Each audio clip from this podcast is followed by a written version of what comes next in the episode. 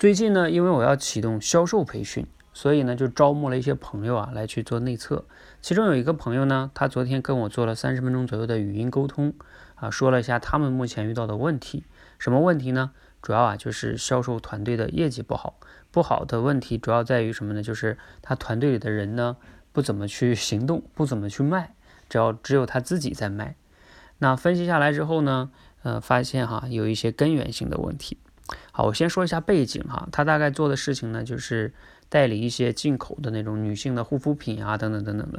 然后模式呢，类似于当下这种微商的模式。然后团队成员大概有三十多人啊，主要也是他之前的一些用户，然后把用户呢，慢慢的变成了他的这个团队中的销售哦，销售人员。啊，就像目前市面上很多类似的微商啊。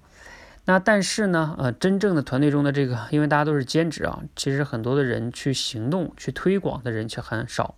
他当然希望大家提升大家的行动力嘛，让大家去卖啊，这样团队的业绩也能更好，他自己也能赚到更多的钱。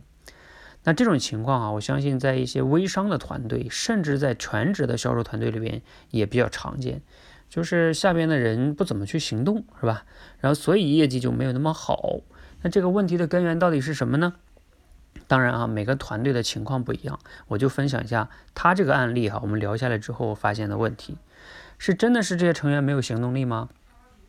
其实啊，我跟他分析了，最后发现他们现在这个团队就是做这件事儿上，比如说怎么样去营销，怎么样引流，引流完了之后呢，潜在的客户来了之后，怎么样跟他们建立信任，然后怎么样去提高转化率，他其实每一步都没有做得很细很精。那你想啊，他下边的人根本就不知道怎么样去能达到这样的一个结果，他只是让大家去多发朋友圈什么的，其实这个是是基本上是很难产生结果的。当一件事儿你让大家去做了，又又没有结果，那大家肯定就不愿意再花精力做了。啊，那我再分析到最后说，那这个根源到底是什么呢？哈，因为他自己也是兼职在做这件事情，他自己也没有投入足够的时间跟精力。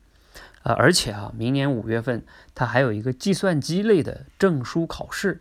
我当时听了就觉得，哎，为什么 这个你要考个计算机类的呢？对吧？嗯，然后另外还不止这些啊，他还有家庭孩子，而且他家里还有个店，他还要看一个店。你想啊，他能留在这个销售团队上这个时间就很少了。那他没有足够的时间和精力，他就不可能把这个事儿做得那么细、那么精。那他就没有办法把这些经验能复制给其他的人。那其他人肯定就做不出来业绩啊！那当然不去行动啊。那聊到最后呢，解决方案也比较简单。第一，你就必须要自己能先投入足够的时间跟精力。然后呢，第二步。呃，有了经历之后，你才能谈第二步。第二步是什么？就是你要能梳理你们现在整个的销售流程、关键的流程，以及每个节点的这个关键的一些话术啊，或者是方法呀，这个都是非常重要的。然后第三步，你才能按照你这个流程跟方法，比如说你看看你能不能带出来几个成功案例，比如有几个人先赚到钱，比如哪怕是一个也可以啊。嗯，那最后哈。他说：“那我现在肯定是要先把这个考试给考过去，要不然很麻烦。所以，我们聊到最后的行动计划就是五月份之前先全力以赴备考，先把考试考过去。这样的话，五月份之后他才能真正有精力来做这件事情。否则没戏，我给他怎么培训也是没用的，对吧？因为你自己没有投入精力。好，所以这件事儿其实告诉我们一个道理哈，就是我们表面上看到的一些问题啊，好像是别人的问题，但是你深挖下去呢？”可能根源呀，都在于是自己的问题。就像我们这个，呃，孟子曾经说过哈，这句话其实说的真的很经典，叫“行有不得，反求诸己”。也就是说，很多事儿啊，我们感觉不理想，往往呢要从自己身上找原因。这句话呀，经过几千年的流传下来，发现真的是非常有道理。希望呢，我们每个人哈，在遇到问题的时候，都能好好分析一下，找到根源。尤其是做销售管理。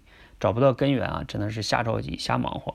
我们个人也一样哈，自己遇到问题，如果你没有去找到，比如说你教育孩子也是一样的哈，同样的道理。